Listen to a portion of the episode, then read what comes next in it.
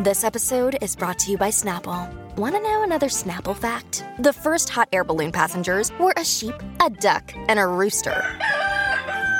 Ridiculous. Check out snapple.com to find ridiculously flavored Snapple near you.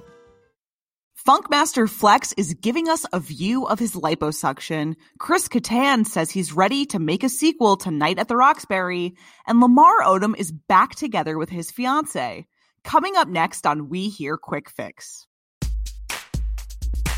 Hi, you're listening to We Hear Quick Fix. I'm Maggie Coglin. And I'm Ian Moore. And here's the rundown of the hottest page six stories, including the joy of six, our most satisfying piece of gossip.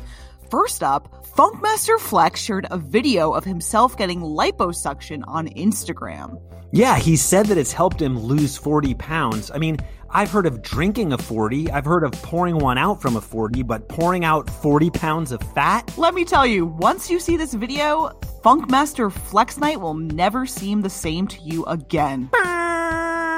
The Hot 97 DJ spared no detail when he filmed himself undergoing liposuction and posted the video to Instagram. Yeah, he said in a caption, Today I took a step I always wanted to try. He said he was working hard on removing fat from some areas of his body and mentioned those happened to be his lower stomach, armpit sides, and back fat. He explained that he was not put under any anesthesia. He was awake the whole time and, quote, I really enjoyed it. Quite the glowing endorsement for liposuction. He also pointed out to his followers do you see the fat going through the tube in real time? Let's take a listen of what it sounded like when Funkmaster Flex was getting his fat sucked out. I feel like we should have a trigger warning on this one.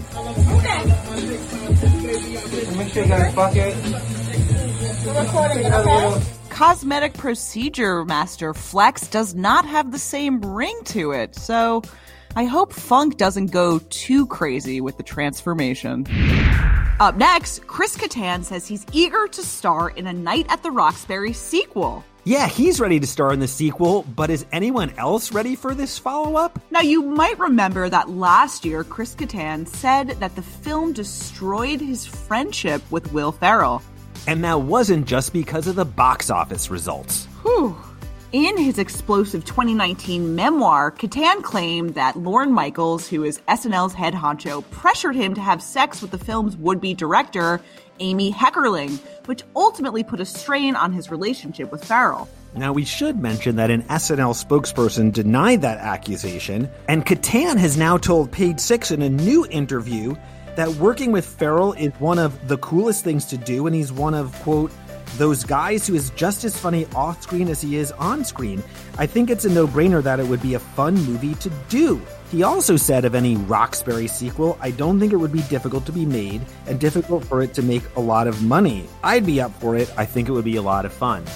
I guess the only problem is A Night at the Roxbury 2 would have to involve rapid COVID tests at the Velvet Rope and masks inside. And now it's time for the Joy of Six, the most satisfying page six story of the week. Lamar Odom and his fiancee Sabrina Parr are back together after a brief breakup. Yet another roller coaster relationship for Lamar Odom, but it seems like he's back on the right track for now. That's right, and they let fans know things were back on when they celebrated Thanksgiving with Sabrina's daughter last week. She posted on Instagram, so thankful to be surrounded by love on this day. She captioned a photo on Instagram in which she was wearing her engagement ring, so thankful to be surrounded by love on this day. When one fan commented that she was confused by the photo, Sabrina replied, Clearly, we are back together. How many more breakups will they have before they walk down the aisle? Well, this relationship has already got a longer lead up than his marriage to Khloe Kardashian, because you might remember that he and Khloe tied the knot just 30 days after meeting each other. That's less time than you have to decide whether you want to keep YouTube TV. That's true. It seems Sabrina has been using Instagram as her own public relations firm.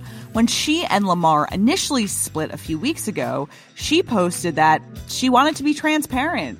She said it was a difficult decision for her to make, but it was the best for herself and her children, and that Lamar had some things he alone had to work through. Yeah, and even though she's a PR pro, it doesn't seem like this breakup is a Hollywood publicity stunt, like so many we report on. And that's it for your We Hear Quick Fix. For more juicy stories like these, you can check out page6.com. And we'll see you later.